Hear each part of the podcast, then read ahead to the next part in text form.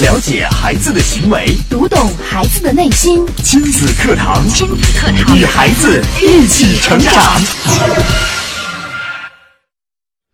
教育孩子自如应对陌生人，让孩子学会自我保护是件非常重要的事情。但在日常生活中，父母的千叮咛万嘱咐，在孩子面前独自面临突发状况时，却往往起不到任何作用。亲子堂今日关注：理解孩子的成长之如何让孩子自如应对陌生人。主讲嘉宾：亲子教育专家、亲子堂创始人迪兰老师。欢迎关注收听。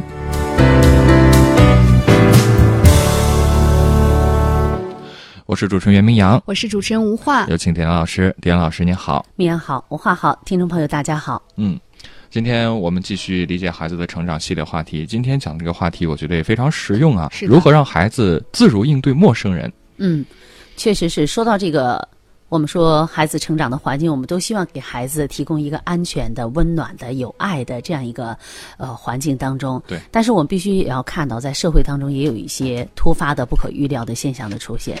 当然呢，我们说给孩子们提供一个安全、快乐成长的环境，是需要我们整个社会、整个家庭，包括在法律方面，我们要提供共同努力，提供这个环境的。对。呃，而且对于危害孩子们的。一些事情必须要进行，就这些罪和必须要进行严处。但是同时，我们做家长的，除了我们教育孩子啊，社会上啊，包括学校里面对孩子教育，我们怎么样啊，保护自己的安全，最重要的责任在于哪里啊？就在于我们自己的家庭，我们的父母。是，因为我们每个父母都可能会遇到这样的问题。嗯，我们知道在社会生活当中。他不可能一直是和风细雨的，对，是吧？有的时候也可能会有一些风险的存在。但是我们成人呢，做家长的，我们可能已经拥有了相应抵抗的一些能力，也有辨别的能力。是的，面对一些突发情况啊，我们怎么样去处理？但是对于一个未成年的孩子来说，啊，他由于他身体的、生理的、心理的、智力的各个方面。还有这社会经验的各个方面，都可能会让孩子处于一个相对来说弱势的状态。是的，嗯，你看，我们基本上在生活当中，正因为这些元素的存在吧，我们很多父母总是日常生活里会教育我们的孩子们啊，你千万碰到陌生人不要跟他说话呀，不要和陌生人说话，对呀，不要吃陌生人的东西呀，不要随便喝他们给你的饮料，对，陌生人对你说。跟我上车吧，啊，我送你一段。你看天气这么不好了，千万不能不要相信，不要跟他走。是的，那我想问一下明阳和吴华，你们能想到的，不要让孩子面对哪些状况去答应陌生人的，能有多少？我想，无非也只能是泛泛而谈，就像田老师刚列举的这几种情况。嗯，但是我们知道这个。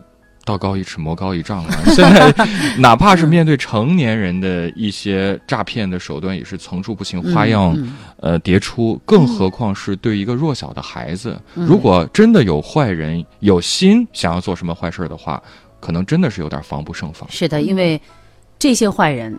他往往都会披着看起来很和善的外衣啊，呃，作为孩子来说，我们必须要相信孩子他的本能的感觉，对吧？孩子可能有一种感觉，就会跟某些人在一起，他就觉得很开心，很开心啊。但是有的孩子呢，跟陌生人在一起，他会拒绝。对啊，我们要告诉孩子，你的本能的体会是最感官、最直接的。嗯。只要孩子觉得跟某些人不舒服，你就赶紧远离他，这是一个方面了哈。跟着感觉走嘛。啊，这是这是一点，最起码这个孩子就起码是一种呃第一感觉，你的你觉得气场对不对？你喜不喜欢他？但是我们必须看到社会生活当中，有些人可能是善于伪装啊啊，一个上看起来很和善的人，可是内心里边也可能藏着无比深的罪恶呢哈。对，就好像一个苹果，外表很鲜亮，但是你切开心儿是黑的。是的，那有些人呢，可能外表看起来比较粗犷啊，看起来呢这个粗线条的，觉得啊是怎么样，但实际上也是个热心肠。对啊，虽然我们说不能以貌取人啊，但是。这个有的时候，孩子可能他没有这方面的辨别能力。哎，你对他一和善，这个孩子就会觉得，嗯，哎，这个人是是个好人了。呃，再者说，我们现在讲，在教育孩子当中，与人打交道是必须的一个，嗯，必须的一个条件。是你不可能说因为害怕存在的潜在的危险，就不让孩子去接触外界、接触外边的人。是，这是因为我们孩子他必须要成长的，对，他要经历这个社会，他经历方方面面，他要学会与人进行交往。嗯当然，在父母的监督之下，比如说爸爸妈妈带着孩子。孩子能够主动与人进行沟通，然后在父母可以监督的安全的环境下，孩子自如的与人进行交流，去与周边的朋友进行沟通，这是有助于孩子心理和生理的共同成长的。对，你就比如说我们成人也是一样的，你就是需要在社会上与人打交道，嗯对吧？嗯你特别是一些做生意的伙伴，他不可能所有人都是你熟悉的人，对吗？对，而且我们想想，孩子们成长的环境，他不可能永远在父母的羽翼之下，嗯。是，不可能一劳永逸，他总要独自去面对这个社会。对，你比如说，孩子他要进入幼儿园吧，嗯，他到了幼儿园之后，他也要跟陌生的小朋友进行交流吧，对。是啊，跟小朋友成伙伴吧。对，在一个社区里边，你搬到这个社区里边，这个孩子也要面对许多的陌生的环境吧。邻居呀、这个叔叔阿姨啊、爷爷奶奶呀、各种各样的人，他可能都要面对到。包括我们说孩子去上学的路上，啊，嗯。方方面面他都可能多多少少都会要碰到各方面的人群。嗯。他只有与这个社会产生关系，他才能成为一个丰满的啊一个独立能力的社会人存在。是的，但是我们的父母们面对我们现在看到有一些啊社会新闻报道啊，我们内心就多了很多的惶恐忧虑、嗯。恐惧。对，那正是因为我们内心的这种恐惧、忧虑、担心，所以我们就会千叮咛万嘱托，对孩子每天都说：你不要跟陌生人说话啊！你你上学的路上，你不要跟嗯别人那个别人要说呃妈妈什么我我是你妈妈的朋友，带你回家去，你千万不要相信啊！嗯，但是，一旦孩子们面临这种突发现象的时候，好像爸爸妈妈的这种千叮咛万嘱托，就像刚才我们节目开始的导引一样，马上就被孩子给忘掉了，是就是它的作用不大。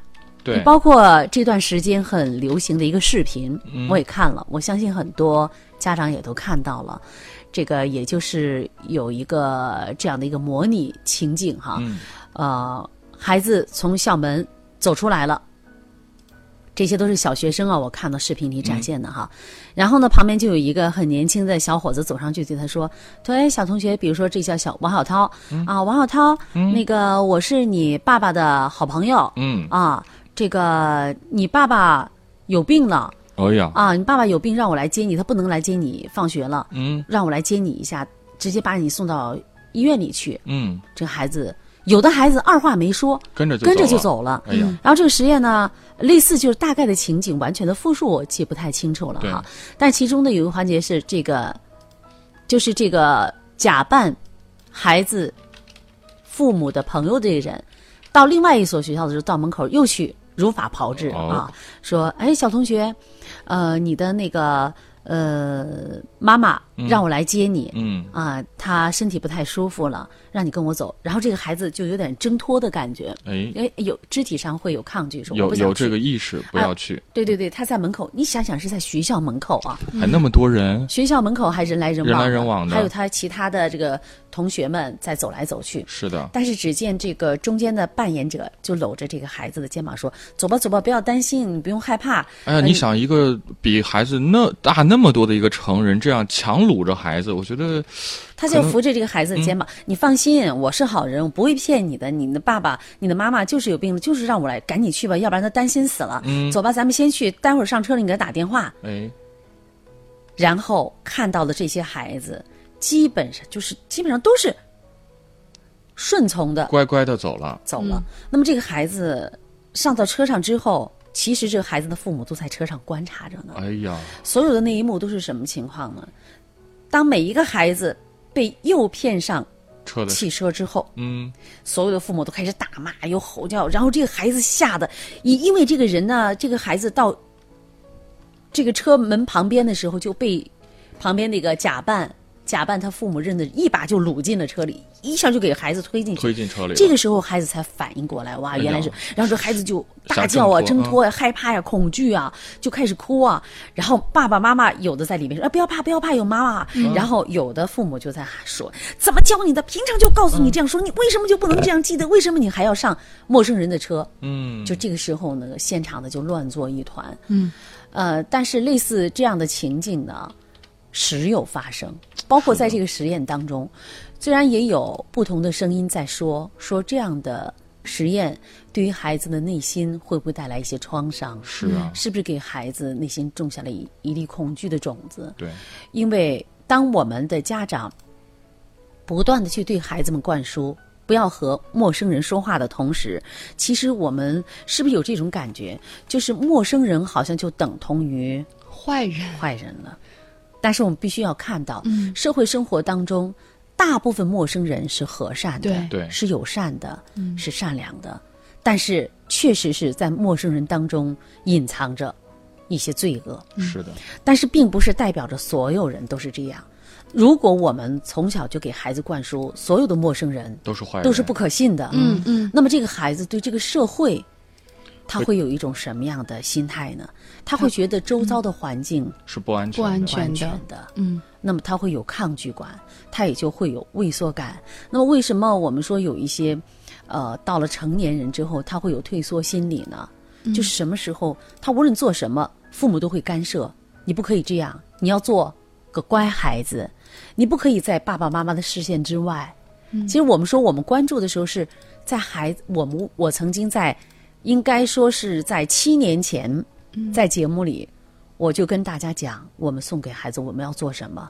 我们送给自己的礼物，望远镜。嗯，就是说，你可以观察到孩子，但你不要干涉到孩子。对，啊，你在生活当中你要跟孩子进行交流，但并不是说你事事都去干扰。你要做个坏乖孩子啊，你这个事情不可以做，你这样会危危险的，你可以见不到妈妈了。如果你这样出去随便跟人走，你就再也见不到爸爸妈妈了。哦我们太善用恐吓的方式，是。而这所有的恐吓方式都基于我们父母内心的不安定和我们内心的恐惧感，是的，因为我们认为周遭是不安全的，所以我们为了让孩子有一个安全的意识，我们就对孩子说：“你如果这样做，你就再也见不到爸爸妈妈了，你可能就会被卖掉了。”但是我们没有忘记，我们给孩子内心当中又种下了一颗恐惧的种子。是。啊，我们教育孩子，呃，自我保护，并不是让孩子认为时时处处危机四伏。一个时时处处你都觉得危机四伏的人，他可能会有安全感吗？一定没有，没有，是的，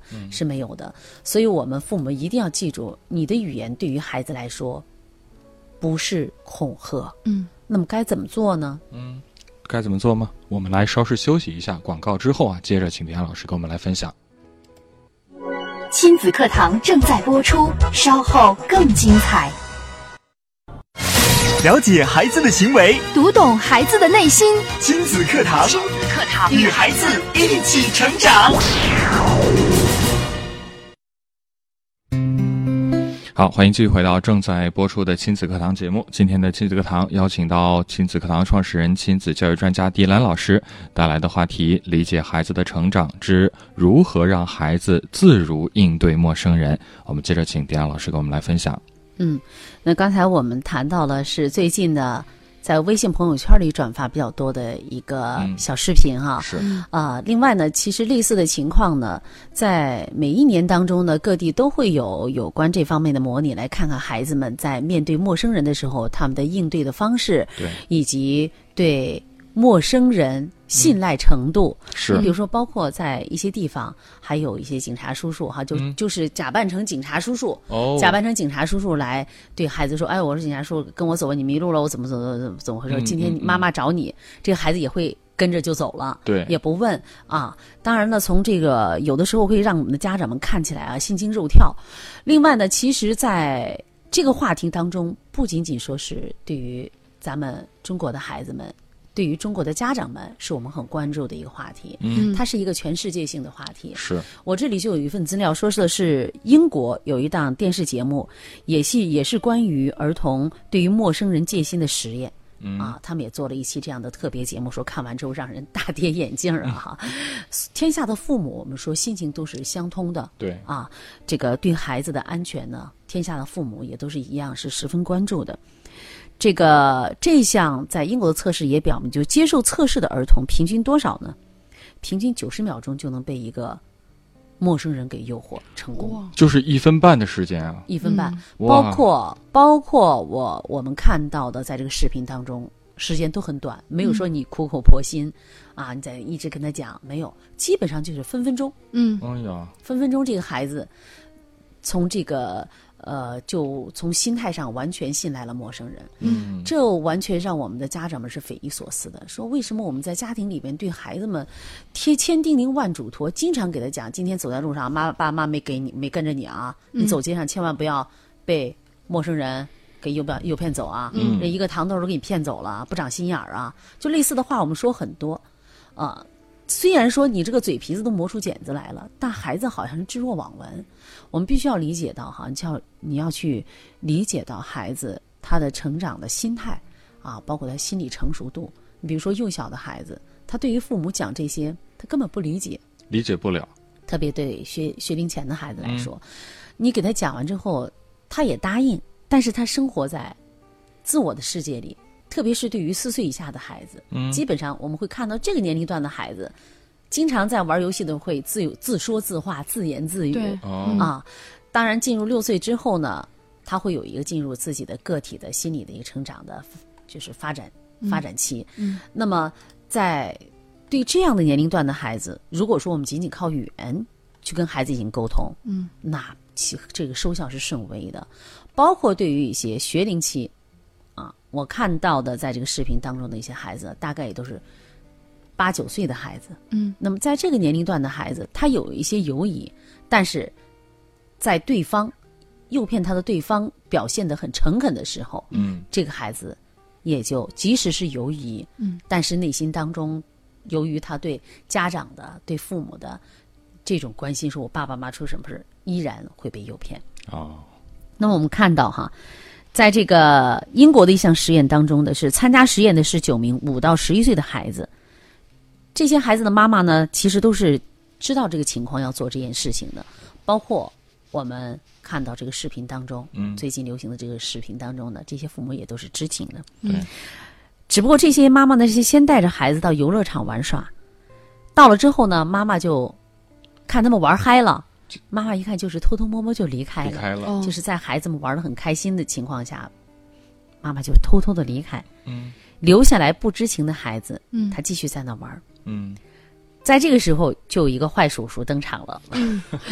这个人呢，就啊，这个他们的穿着基本上都是很大众化的，就是没有什么特别明显的特征，对，基本上就是跟平常啊很普通的这个人一样的，嗯穿着一个格子衬衫的这个男子走上前去，就开始跟孩子进行搭讪了。嗯哎，你多大啦？嗯你叫什么名字呀？啊，然后说，哎呀，我的孩子呀，我的家的孩子，比如说我们家孩子是 Peter，然后说丢了，你有没有看到？嗯或者说我的小狗，我的小狗什么什么这这家里小狗叫什么名字？汤姆啊，嗯或者叫什么呃杰瑞啊？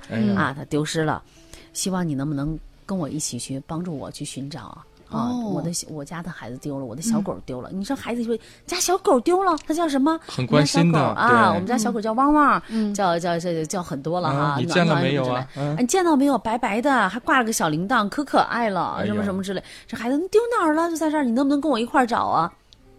你们想想，如果面对这个情况，哇，嗯，就就像刚刚我讲的，这个骗子的手段好像真的是我们防不胜防啊。你看他很能去捕捉孩子在心理上的共鸣点，对，对，对吧？嗯。小狗，嗯。孩子最喜欢的，嗯，很可很爱，可爱，脖子还挂个小铃铛，嗯。走路一摇一晃。刚才还在这儿玩儿，然后找不到了，你有没有看到？我可急啊，你能不能帮我找？嗯。因为这个孩子一听完之后，对。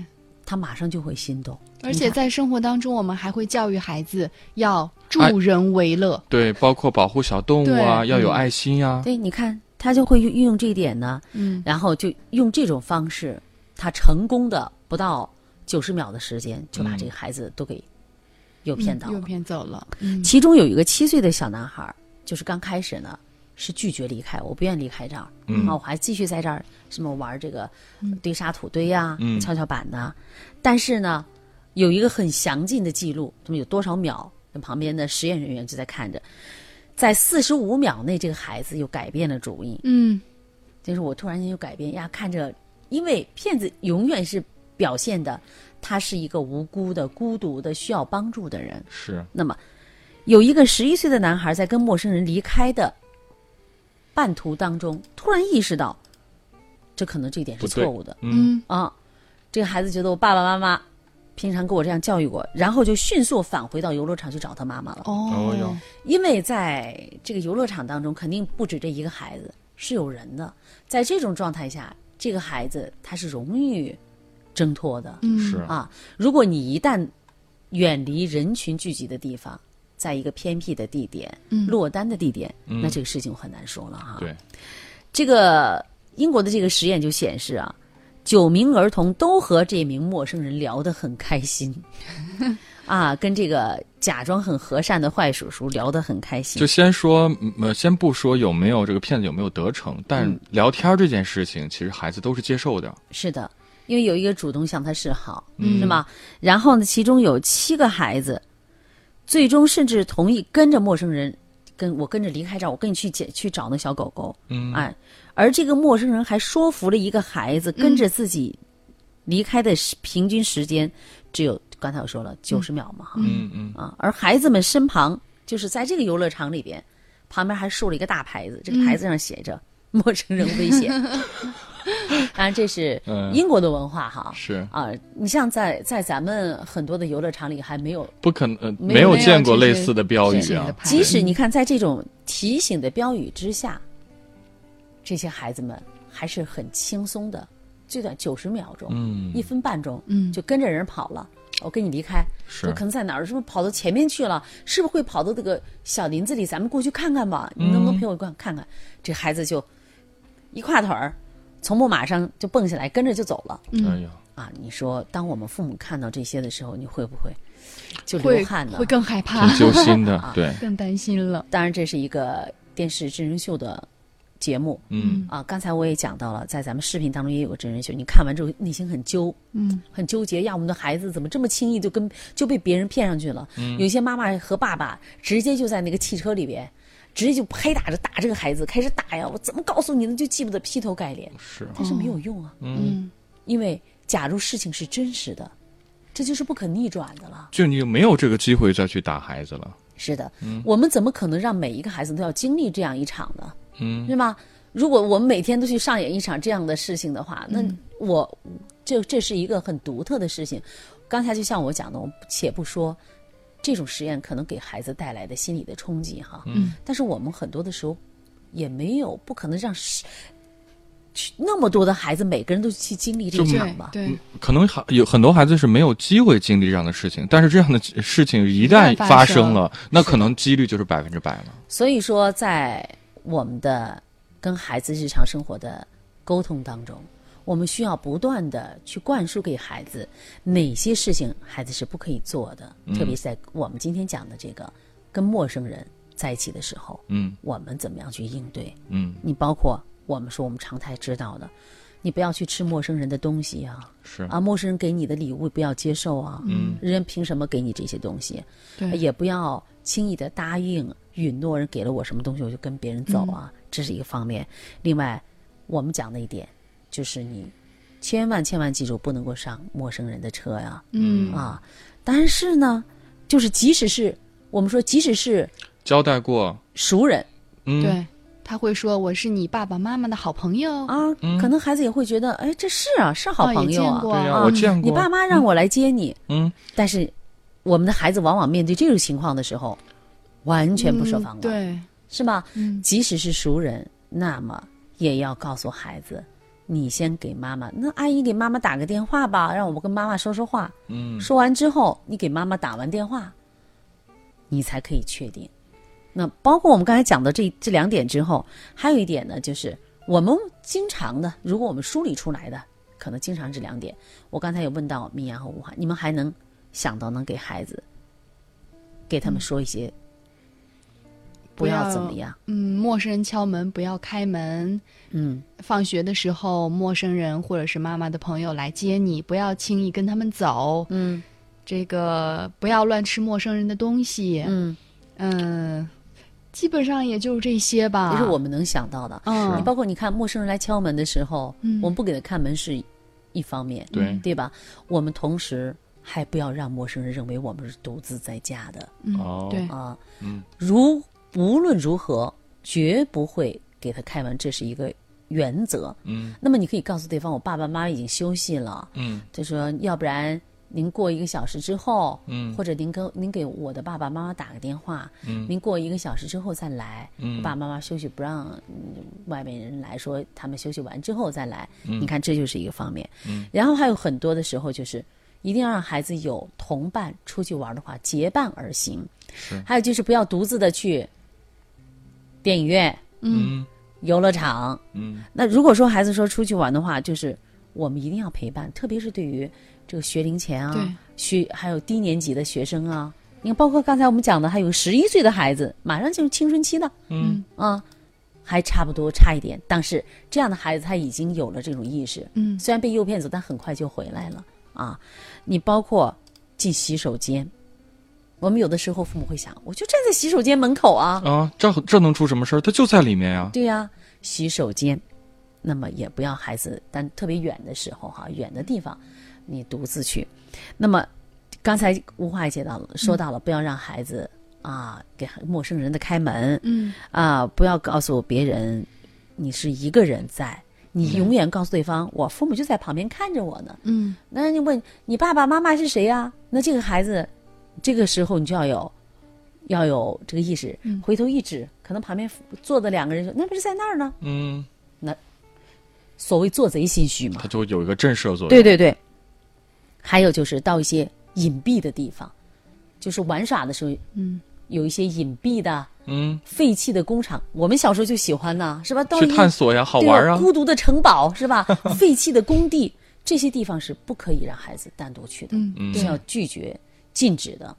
那么碰到碰到一些，比如说孩子被人抓住的时候，被人按住的时候，就要大声的喊：“我不认识你！”告诉周边，一定要告诉周边，我不认识你，而不是我不认识这个人，我不认识这个人，一定要大声喊。嗯当然了，也有一种特殊的情况，那就是在一些空旷的地方，他没有人，可能这会儿人少，嗯你喊我不认识人不，别人不知道。比如说午休的时间人比较少，怎么办呢？那是不得已而为之，就教孩子大声的喊失火了。一般我们周边只要有人听见失火，都会嗯有个意识，就你哪儿出事儿了，赶紧顺着声音就跑来了。对这是不得已。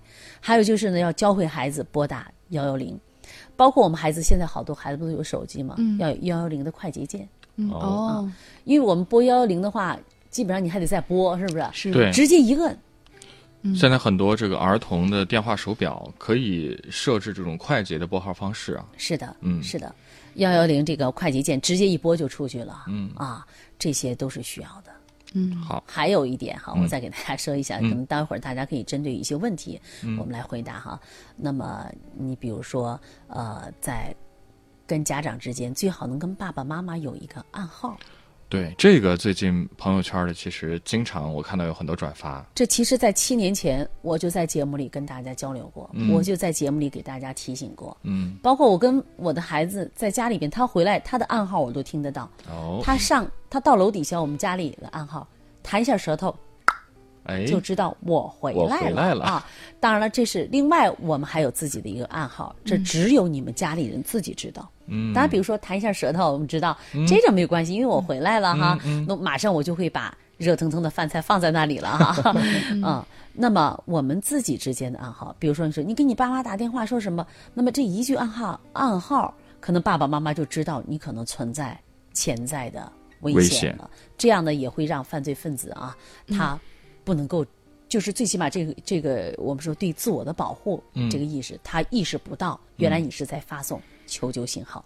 嗯是有一个暗号只有我们知道，也希望今天的节目可以帮助到更多的家长去如何教孩子去应对陌生人。是的，我们在教孩子这些的时候，我刚才就在想到，其实作为爸爸妈妈也应该多注意，比如说陪孩子出去玩的时候，不要因为这一秒钟看手机嗯，犯了大错。对，可能很多时候就像刚刚点老师讲的这些例子，分分钟的时间，嗯可能坏人就得逞了。嗯。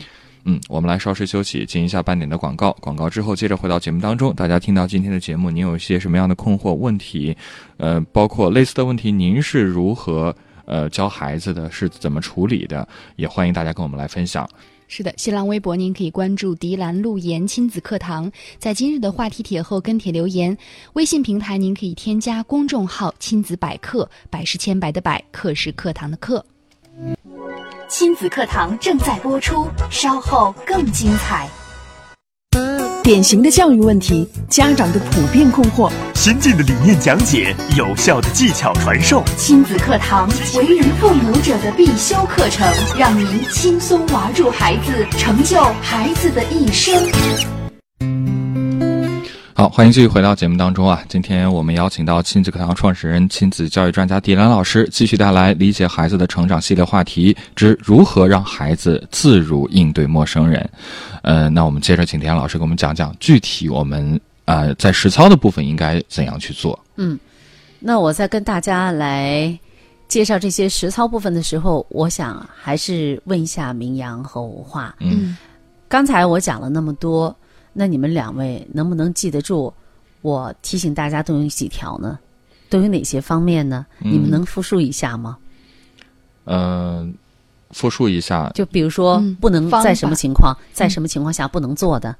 嗯，在自己在家的时候，一定不能给陌生人开门，这是底线。嗯然后呢，也要想一些办法，比如说告诉门外的人，我爸爸妈妈在休息，嗯呃，要不你给他们打个电话，呃，一定要造成就是家里有大人在的这种感觉。嗯。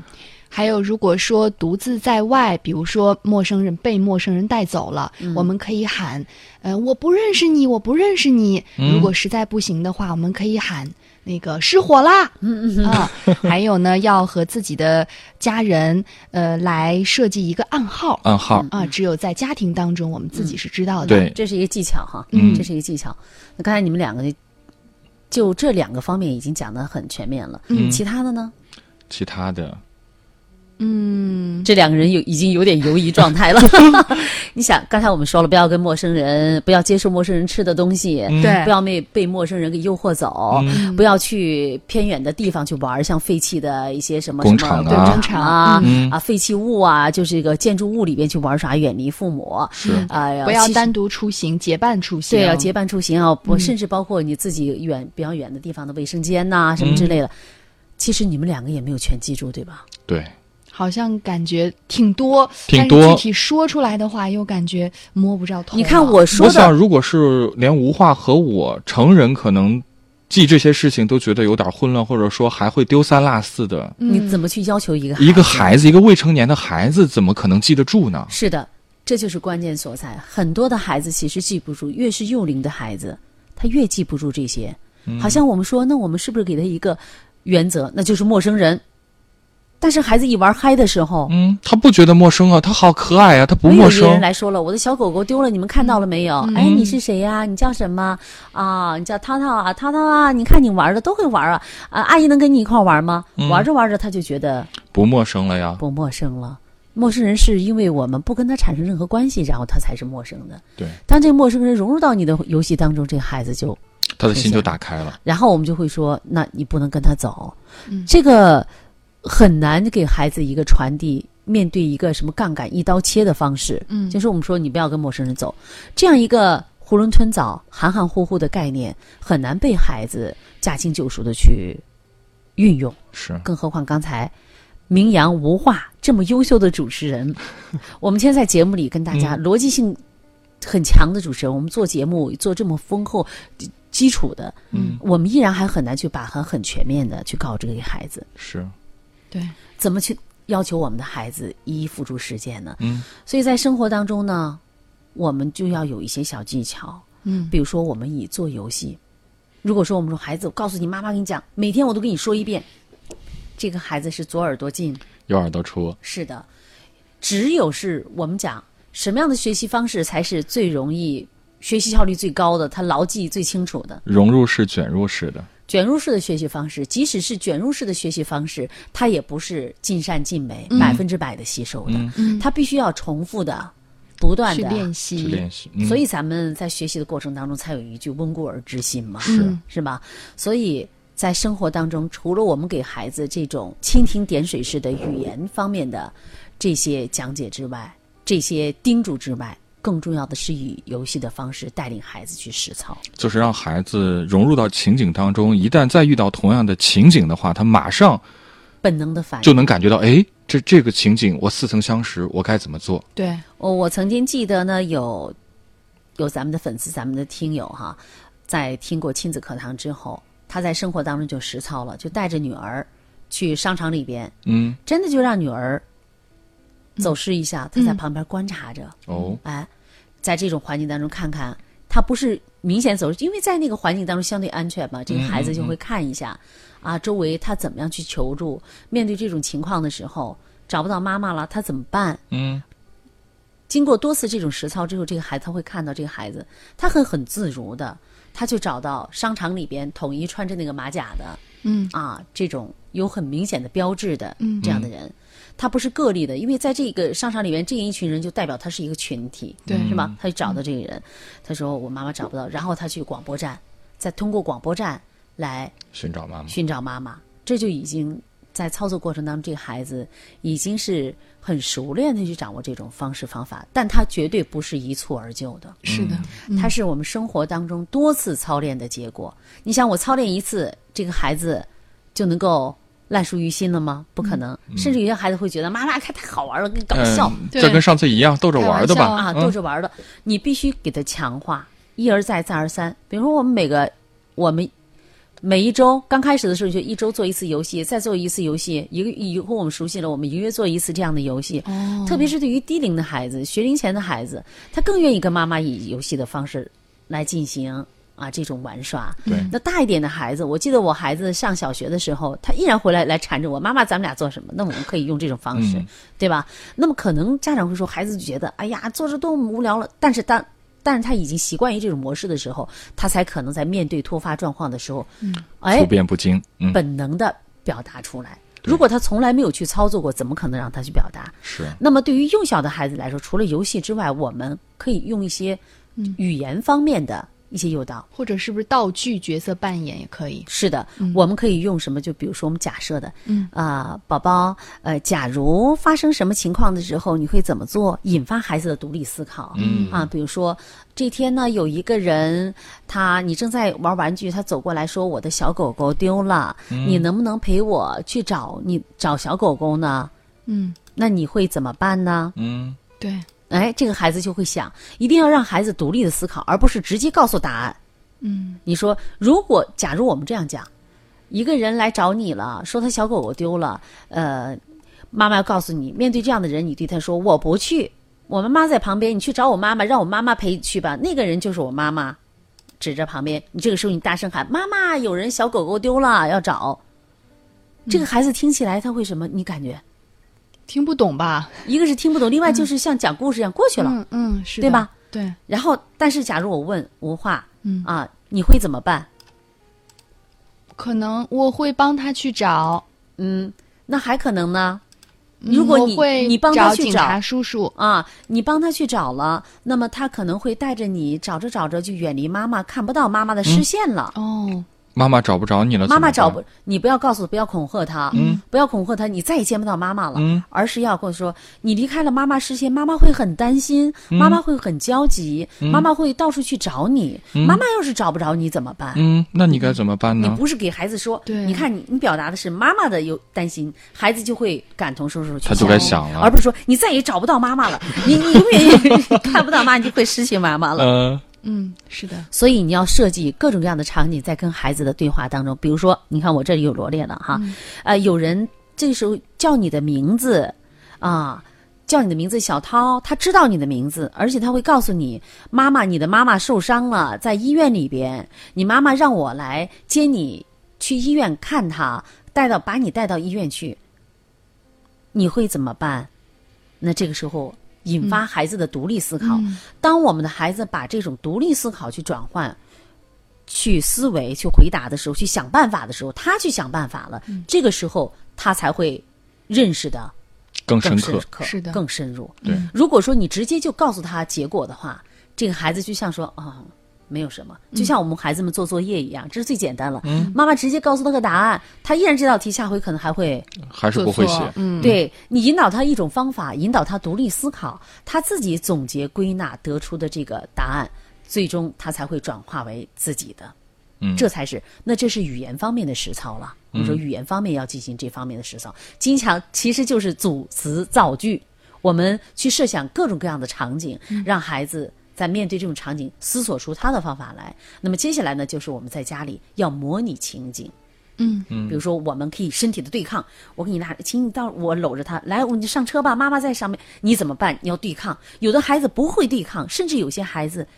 连大声的喊出来都不会，对对。那么我们就要带着孩子，比如站在大街上，今天我们开始喊，看我们谁谁的声音大，一起喊。这都是需要我们操作，从来没有操作过。你让孩子面对突发情况，嗯，去展现这种能力，那就是空中楼阁，纸上谈兵。嗯，好，谢谢点老师精彩的讲解。我们来看到欢欢在我们的微信平台上发来的留言，他说：“亲爱的兰姐，感谢您这几年的陪伴，我一直在学习的路上，学习如何做合格的父母。感谢你们每天精彩的节目。最近孩子感慨的说，亲子课堂宝宝真的跟别的孩子不一样，我觉得非常的欣慰。呃，那我们亲子课堂呢也。”继续致力于将我们的先进的家庭教育理念传播给更多的家长。那如果您是学校或者是教育机构的负责人，希望我们的公益讲座可以走到您的身边，也可以和我们来取得联系。好，今天的节目就是这样，明天同一时间，亲子堂和您不见不散。